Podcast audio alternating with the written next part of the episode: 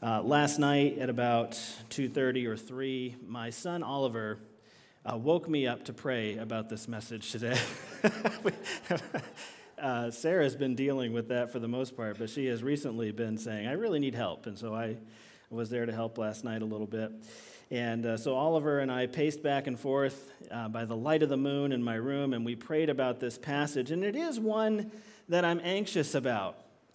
Uh, it, and I'll tell you why, because this is precisely the intersection where so many people down through the years have gone off the rails into really disastrous error. We're going to be spending time this morning in James 2, verses 14 through 26, where James is going to be talking about the relationship between faith and works. And we need to be so careful here. Uh, there are a whole uh, her- heretical movements that have evolved around getting the way that these two things relate correct. Let's begin just by uh, reading the text. I'm in James 2, verses 14 through 26. It says this What good is it, my brothers and sisters, if someone claims to have faith but has no deeds? Can such faith save them? Suppose a brother or a sister is without clothes and daily food. If one of you says to them, Go in peace, keep warm and well fed, but does nothing about their physical needs, what good is it? In the same way, faith by itself, if it is not accompanied by action, is dead. But someone will say, You have faith, I have deeds. Show me your faith without deeds, and I will show you my faith by my deeds. You believe that there is one God. Good. Even the, de- even the demons believe that and shudder. You foolish person, do you want evidence that faith without deeds is useless? Was not our father Abraham considered righteous for what he did when he offered his son Isaac on the altar? You see that his faith and his actions were working together, and his faith was made complete by what he did. And the scripture was fulfilled that says, Abraham believed God, and it was credited to him as righteousness. And he was called God's friend. You see that a person is considered righteous by what they do, and not by faith alone. In the same way, was not even Rahab the prostitute considered righteous for what she did when she gave lodging to the spies and sent them off in a different direction? As the body without the spirit is dead, so faith without deeds is dead. Now, here in this passage, this is a life and death sort of a question. And I fear really and truly that many churchgoers today uh, possess a high degree of Bible knowledge. Uh, they can name the four Gospels. Yes, what are the four Gospels? They'll say Matthew, Mark, Luke, and John. They can name some of the Old Testament kings. I can't name all of them. I don't know anybody who can. There's a bunch of them. They can name some of the cities that Paul visited as a missionary. They know some doctrines. They know who Peter was. But knowing the Bible is not the same as knowing the Bible's author. It's possible to be familiar with the concept of sin, but to be unconcerned over sin in your own life. It's possible to possess knowledge of the biblical doctrine of justification, but still, still feel no urgency to be justified to God personally. You can know all about the Christian life while living your life any way you want. That exists. What is the value of words and doctrines and right understanding and biblical truth if they do not find purchase in an obedient heart? It's not that knowing the truth doesn't matter. Of course it does. It's that knowing the truth only matters when it informs how we actually live. Jesus described the foolish man who built his house on the sand in Matthew 7 not as someone who was ignorant of his commands, but as someone who heard them and didn't do them. And we should not be impressed similarly by the person with a PhD in theology who holds no special passion for following Jesus' example in how they live. Jesus said that those who love him are the ones who obey his commands, not the ones who have them memorized or who have written books about them. There are two questions that James poses in James 2:14. James leads off this passage of scripture in verse 14 with two important questions. First, what good is it if someone claims to have faith but has no deeds? That's his first question. What good is it? If somebody says, I believe in the Bible, Genesis to Revelation, all of it, but they don't really have a life that backs up the belief or flows from that belief. What good is that? And the second, which follows quickly on the heels of the first, is this, and it's really the most urgent, pressing question Can that sort of a faith save them? At the risk of putting words in James's mouth, which it really is a risky proposition, his words are divinely inspired. My words are my words. But at the risk of putting words in his mouth, I think these two questions can possibly be reworded this way Is a faith without deeds going to be any help to others in this life? And the second question is it going to be any help to a person when they come to the end of their own life? These are the questions James is going to answer in our text for this morning. Because in verse 14, he poses those two questions, and then in the verses that follow, he goes on to answer them. So the first question is this What good is it if someone claims to have faith but has no deeds? Is such a life, such a faith of any use in life? He says this by way of answering his own question. Verse 15 Suppose a brother or a sister is without clothes and daily food. If any of you says to them, Go in peace, keep warm and well fed, but does nothing about their physical needs, what good is it? The, and that's a rhetorical question. The obvious answer seems to me is no. In the same way, faith by itself, if it is not accompanied by action, is dead. That's, that's the, those are the words of James. Clearly, the answer here is no. Is faith without deeds good for anything? James says no, it's not. Now, we are called as a church, this is a bit of review, forgive me for that, uh, but it's, the most important things are worth repeating the most often. Uh, we're called as a church and also individually to do what? We exist to make disciples. That's what the Great Commission calls us to do to go and win worshipers for God out of the world and to be that personally. How do we make disciples? Well, we do that by continuously emphasizing three things in our life together as a church family loving God, loving others, love in action. Now, on other Sundays, we have demonstrated ad nauseum that that is mined from a scriptural ore. That is not something I just came up with in my office one day. The Bible, especially in Matthew 22, 37 through 39, really says that all of God's revelation to man can be summed up in these three statements. And when Jesus says that making a disciple, part of that effort is to teach them all that he commanded, all of those commands can be summarized in these three ideas loving God, loving others, love in action. This is what we're all about. And my prayer is that anybody who gets to know State Road and our church family in more than just a superficial surface way would come to the realization that we are a people who are all about loving God, loving others, and loving in action. It's not a slogan for us, it's something that we mean, really and truly, and it's woven into the fabric of who we are as a church family. And there is an expectation here that a fully committed follower of Jesus is someone who is always growing and going deeper in these three areas loving God, loving others, and love in action. Those three statements are so interrelated and intertwined that really you can't separate them out from each other. You can't separate a love from God from a love for others.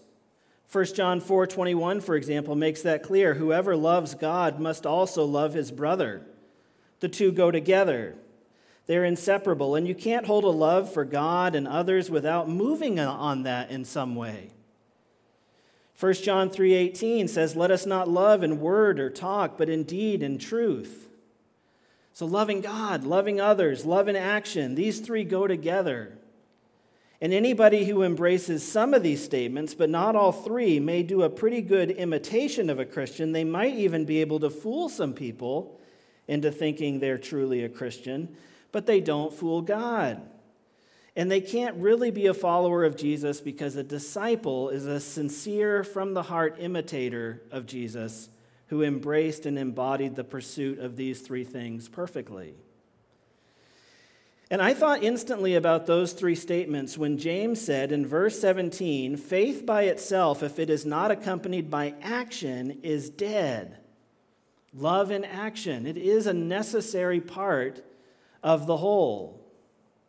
The example that James uses here about a brother or sister who is without clothes or food reminds me of what Jesus himself said in Matthew 25 about how when he returns at the final judgment, excuse me, I was hungry and you gave me no food, naked and you did not clothe me. And they will answer him, Lord, when did we see you hungry or naked and not help you out? And Jesus will answer them, As you did not do unto one of the least of these, my brothers, you did not do it to me. James is echoing his older half brother here in verses 15 through 17 when he basically raises the exact same scenario as in Matthew 25. And again, Jesus is our example in all of this. Jesus did not wish humanity well from afar. He didn't say, be warm and well fed from the comforts of heaven. He gave us the bread of life to satisfy our deep hunger for our, our, the deep hunger of our souls. And he covered our nakedness with his own robes of righteousness. The point I'm trying to make is this Jesus did something when he saw our desperate need. And he has called us to take up our cross and be like him in the world, to go and do likewise. So faith in Jesus demands a response from us that is active, if it is real. An inactive faith is really no faith at all. Imagine with me a $100 bill that enters circulation. I read this illustration years ago in a book. I wish I could credit who gave it to me, but I don't know. But imagine a $100 bill entered circulation, it made its way into the collection plate at a church, and that church collected the $100 bill and used it for a lot of good things.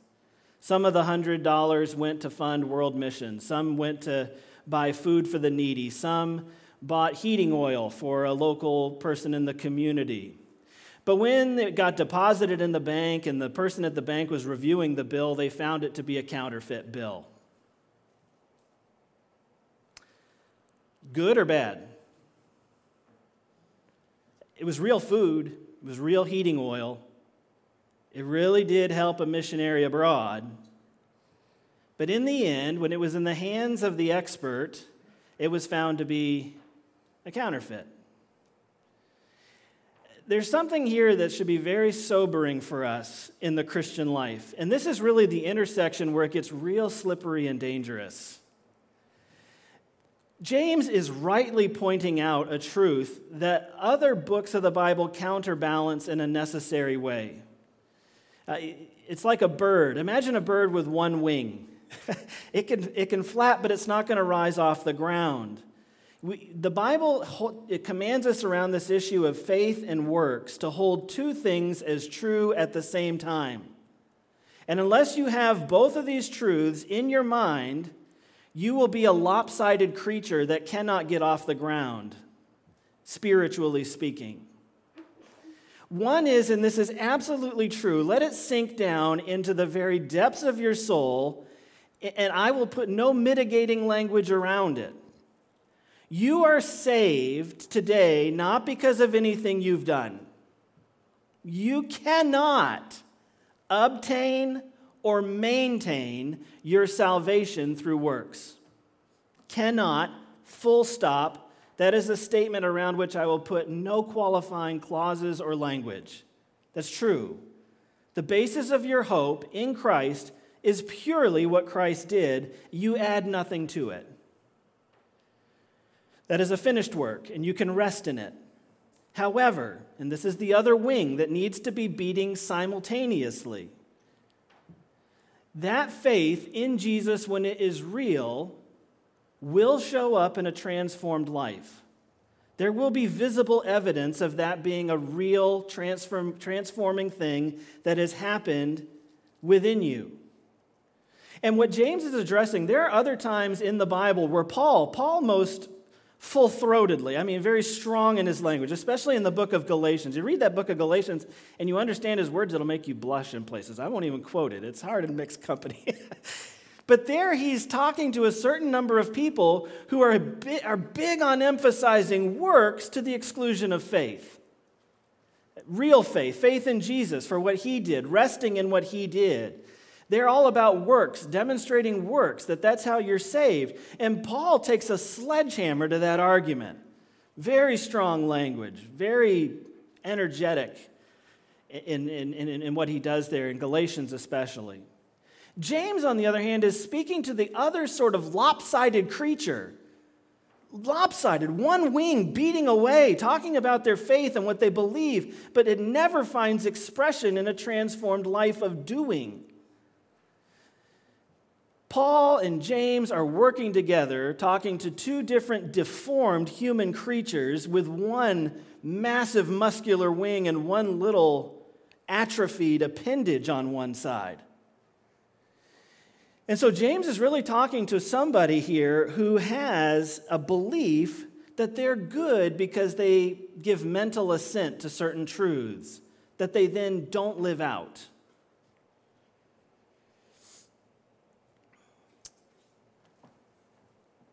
So, faith in Jesus demands that we love God, love others, love in action. And an active love is no faith at all. We have to believe that. The Bible says so. But this brings us to the weightier of the two questions, which is, of course, the second one. And thus, James will dedicate more time to answering it. And that question is Can such a faith save a person? And again, this is a question of life and death. this is a big time important question. And it's also important because if it's misunderstood, it could lead a person to the absolutely disastrous conclusion that Jesus did his part in saving me on the cross, and now I have to do my part by doing a bunch of stuff. Uh, one of my sons is in Boy Scouts, and he has to get in a certain number of service hours to get one of his, I don't know, merit badges or promotions or something. I'm not a good dad. I don't actually know what's going on over there. he put a paper in front of me, I signed it. Uh, but basically, when we read James, I, am really afraid some people will read this about faith and good works, and they will think in their heart of hearts that what God is saying here is you got to get in a certain number of service hours to get into heaven. You know, Jesus did what he could on the cross, but now it's time for you to ante up. You got to put in your hours. You got to do lots of good stuff to get in there. And that's a bit of a grotesque, cartoonish reduction of human reasoning there, but I don't think it's that far from how a lot of people view this passage in their heart of hearts when they read it. If I put in enough community service hours, Jesus will sign off on my salvation. And that is not the gospel. That is not the good news. That is the same old bad news offered up by every other religion under the sun. James answers his own question by first, his own question, which is, Can such a faith save? And he answers this by looking first at a negative example. He's going to point to the, the, the faith of demons, if you will. Demons believe the gospel, every word of it, and shudder. They hate it. So he's going to point to a negative example, and then he'll point to two positive examples that will make his point in an affirmative way. I, and really, we do not have time this morning to do a deep dive into Rahab or Abraham, but if we studied those stories, what you would see is that what they believed found expression in what they did. And what they did revealed what they actually believed. And the same can be said, said for you and for me here today. What you believe will find expression in what you do. And what you do reveals what you actually believe. And this is true for Rahab. This is true for Abraham. I think one of the most impressive things about Rahab, if we were going to study her story, and really this morning we don't have time to do a deep dive into that. Uh, they, she was living in Jericho, if you know her story from the book of Joshua. And archaeological evidence has shown that, they, that this invasion um, of Jericho happened right after the harvest. So their grain bins were chock full of food. They had a secure water source within the city. The walls were so thick, Jericho, that chariots could ride abreast on top of it. They had food, water, an incredible defense, physical defense. God Himself, in His Word, describes the men of Jericho as valiant fighting men. If I was in Jericho and I was tucking my kids into bed at night, I would have said, Listen, there is nothing to worry about.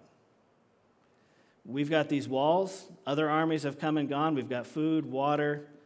Uncle Jethro is up on the wall. Very interesting, though, that Rahab believed God when he said these walls are going to come down. And if you don't have a scarlet rope hanging out your apartment. And if you don't have your family gathered into your apartment, they will all die. And so on the day when the walls came down, the scarlet rope was hanging from the window, and Rahab had gathered all her family into her apartment. She believed. By faith, even though everything she saw said that's an unlikely event. This is what I'm talking about. What we believe will find expression in what we do. And what we do reveals what we actually believe. And if we grasp the truth of these two examples and what they lived out, we see that an internal faith finds outward expression in visible acts of obedience. All living faith is visible and accompanied by cheerful, obedient action. James says, But someone will say, You have faith, I have deeds. To which he responds, Show me your faith without deeds, and I will show you my faith by my deeds. You see, deeds are not the building blocks of faith, it is the demonstration of faith. This is a very important distinction. He says, I will show you my faith. I will show you what saves. I will show you the inner true reality by this outward display. What is worship but an outward display of an inner treasuring? He says, You believe that there is one God? Good. Even the demons believe that and shudder. How many news reports have you heard that you believed every word of it, but you hated the truth of what you were hearing? Yeah, we're all familiar with that scenario. You don't love some news that you receive. I think that the sort of person whom James has in mind as he is writing these words is somebody whose faith is primarily intellectual. They know about God, they know the salvation plan, they can give all the right answers, and if asked, if they were pressed on it, they would even say that they believe in those things. I believe in God. However, for them, all that right knowledge somehow does not translate into a transformed way of living the sort that is marked by willing, cheerful obedience to the commands of Jesus and a genuine, sincere resolve to follow the example of Christ in the everyday of their lives. The way they spend their money, the entertainment they consume, the way they talk, treat others, and manage their homes is, in nearly every respect, identical to their non believing neighbors. But they will tell you they believe. I think we all know this sort of person. Perhaps they were raised in the church and they were raised to have an understanding of the truth, and they have, but they have never fully embraced those truths for themselves in a governing, transformational way. They've never out and out rejected Jesus and the gospel, but they've never really embraced it as central to their lives, transformational. And what James wants us to know, not because he is harsh and mean and judgmental, but because this is life and death stuff. and he cares, and he does not want anyone to be self deceived. He speaks very plainly in saying that simply giving mental assent to the truth, just agreeing with the truth of it, is not the stuff of saving faith. The Bible is consistent that such an internal transformation, if it be real, will always find outward visible expression in a life of joyful obedience. It's very important to know, and again, I have to keep coming back to these counterbalancing truths because uh, I find that um, I find that I personally, let me not talk about human beings in general, let me just talk about Josh Tate and my own experience. I have a really hard time holding some of these truths together at the same time in my mind. I tend to pinball between them rather than holding them together in the fullness of what they mean together. So I tend to say, I'm saved by faith, and then I'd careen drunkenly into kind of, I'm going to do lots of works. and I, and I, I sometimes struggle to hold on to the two things together. There's lots of places in the Bible where this is true, where I kind of pinball between these two things rather than holding them together at the same time. So forgive me if I'm repetitious in repeating these counterbalancing truths. But after emphasizing the importance of works in the Christian life, it does need to be countered in our minds, in our hearts, with the wonderful truth that works reveal what they do not have the power to create. What James is describing here are, are, are, ways to soberly look at your life almost like as a diagnostic, you know. Um, when he's talking in such a strong way about the importance of works, we really do have to know that the works he's describing have the power to reveal what they do not have the power to create. Works are the proof and the product of a true saving faith.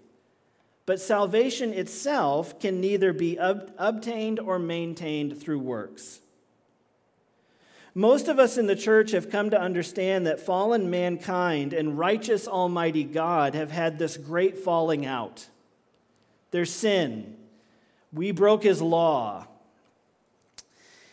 And because there's been this falling out and we want to make things right, we make the logical leap that sets us on a path to ruin, and we think that what Jesus requires in order for us to enter back into his good graces is for us to prove our worthiness and our devotion through doing some great stuff.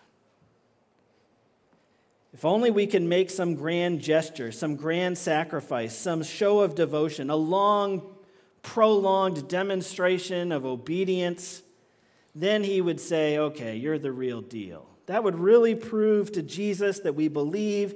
And in so doing, if I were to do that, I would disastrously stop putting my faith in what Jesus did for me on the cross, and instead I would begin to think that my right standing before God is dependent on this thin resume of my own good works. And this is, of course, the very opposite of what Jesus teaches. And in fact, the Bible is emphatic that that way of approaching Jesus is deeply dishonoring and displeasing to him because it amounts to a rejection of his sacrifice on the cross. Now, that's a strong statement, but it is true. If you try to shoulder any part of your salvation, you are rejecting the cross. You're saying, Thanks, Jesus, but I'll take it from here. Don't do that. and this goes a long way, by the way, to explaining the hard heartedness of the Pharisees that we encounter in the Bible. Remember, whenever they would encounter somebody who was a sinner or needy, they would look upon that person with an arrogant contempt. They would look down on them as wicked people, particularly worthy of their loathing, I guess. Why did they feel that way? It's a truth we return to often here at State Road, but what we worship, we are becoming.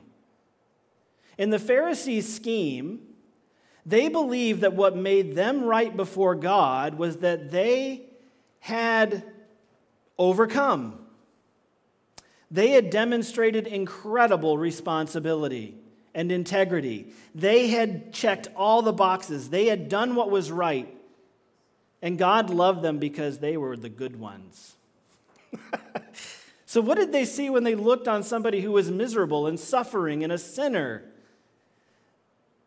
They said, "You've got to do. You've got to earn from me my favor. You've got to earn love from me by cleaning yourself up. You're a slob. You're disgusting. Look at you. This is their attitude because that's how they viewed God. What we worship, we become. And if we are to be a gospel shaped church, we really need to get this faith works things right. We have to understand perfectly what is happening here when God is talking about the importance of works. He is not saying, clean yourself up, you filthy slobs. He is not saying, demonstrate to me your sincerity.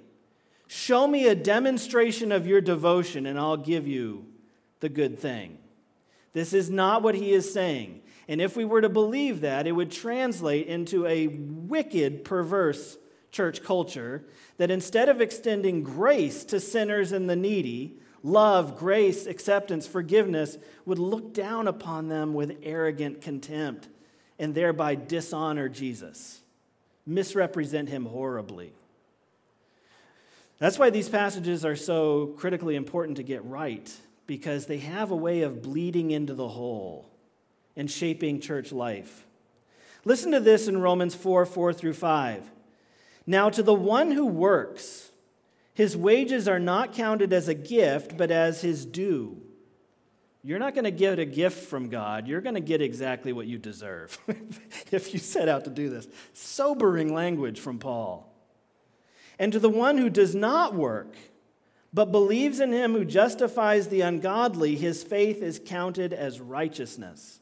Oh, God, count my faith apart from my works as righteousness.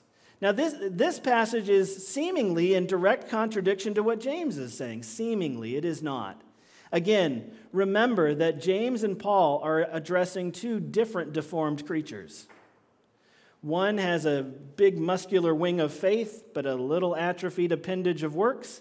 The other is putting all their faith in this big muscular wing of works, while downplaying the importance of faith in Jesus to, for salvation. They're speaking to two different deformed, lopsided versions of humanity. And so, just like when, in, for example, in Matthew 5, Jesus says, Don't hide your light under um, a bushel, right? But then in Matthew 6, he says, Beware of doing your good works in front of others. Thus, seemingly in contradiction, but they're not really. They're not really. He's just recognizing that some human beings, because of a human audience, will hide their light. Others, because of a human audience, will turn the light up and put on a little show. And so he's speaking to these two different forms of lopsided, deformed worship. And that's exactly what's happening in these sorts of passages. And I don't know who you are. I, I, don't know. I don't know who I'm talking to. I don't know which side of that equation all of us need to hear this morning. But as far as our study this morning regarding works goes, let us just settle on this. A faith that is alive will always be made visible through a mode of living and deeds that give outward expression to a person's inner transformation but works themselves are powerless to create that needed transformation. Springtime makes our yards full of grass, but you cannot make springtime by throwing grass over the snow. And this is just as weird and perverse as if we said, I'm going to become saved by doing a bunch of good stuff. Or I'm going to maintain my level as a saved person by doing all these things. And if I stop doing them, I'd probably lose my salvation. You're just shoveling grass on top of the snow. That's all it is. Springtime comes when the snow melts, not by shoveling grass on top of the snow. Jesus himself said this in Matthew 5 14 through 16. You are the light of the world. A town built on a hill cannot be hidden. Neither do people light a lamp and put it under a bowl. Instead, they put it on its stand, and it gives light to everyone in the house. In the same way, let your light shine before others that they may see your good deeds and glorify your Father in heaven. Light spills forth in a visible way. The light shining forth in Jesus' example there is the good deeds which are seen and which result in others glorifying our Father in heaven. An intellectual head knowledge of God that does not find expression outwardly in righteous deeds is like a smothered candle. And such, such a candle is of no use whatsoever. People don't light a lamp and put it under a bowl, but on a stand, and it gives light to everyone in the house. Genuine faith shines visibly, Jesus is saying. And James is saying something very similar. He says, You believe that there is one God, good. You believe that there's God, hey, great. You're right on. That's true. That is the most basic teaching of Christianity. This is the opening line of Deuteronomy 6, 4 through 9, called the Shema in Judaism. This is the most basic belief of Judaism, also, which was recited twice a day by Pharisaic Jews. Uh, they, they recite the Shema Hear, O Israel, the Lord is God, the Lord is one. Love the Lord your God with all your heart, with all your soul, with all your strength, twice a day. These doctrines are also foundational to Christianity. This is the scripture Jesus was quoting when he said that the greatest commandment was to love God with everything that you are. This is the first of our three statements here in our church that so, uh, is so central to our church life and that we define in broad brushstrokes what it is to be a sincere from the heart imitator of Jesus. We start with loving God. But James points out that even demons believe the truth of God, that he exists, and they shudder. Just knowing that God is does not translate into a saving faith.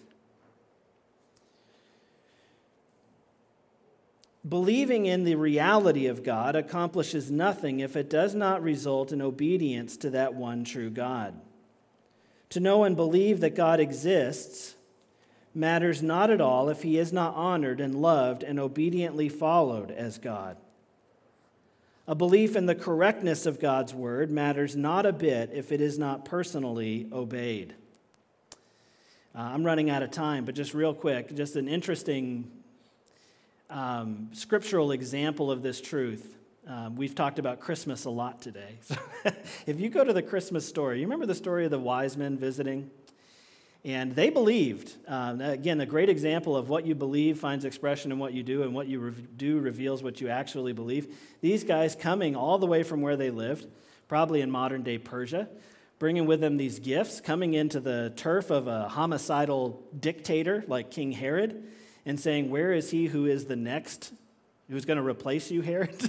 uh, these guys are really acting in ways that demonstrate a remarkable faith. Do you know who else has a weird kind of faith in that interaction, though? Is Herod. Do you remember what Herod does when he hears the news of what the Magi are there asking for?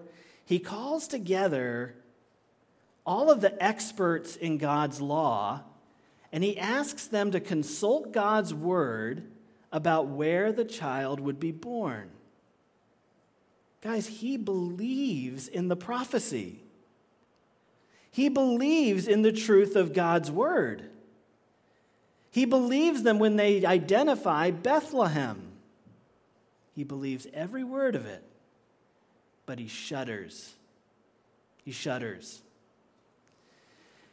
Herod and the wise men both demonstrate by works what they love and treasure. What we love, what we treasure is going to find outward expression. James is saying, pay close and careful attention to the works. Uh, because this is, this is going to reveal some very important things that it could never create in your life, but it is a very important thing to pay close attention to. And as we go into Missions Emphasis Month, as we're in this time and we're talking about works and good deeds, uh, definitely an important conversation for God's people to have and be thinking about in the midst of all that. Let me pray. Uh, dear Heavenly Father, we thank you, Father, for the way that our, our hope and our feeling assured of our standing before you, it does not rest on our goodness.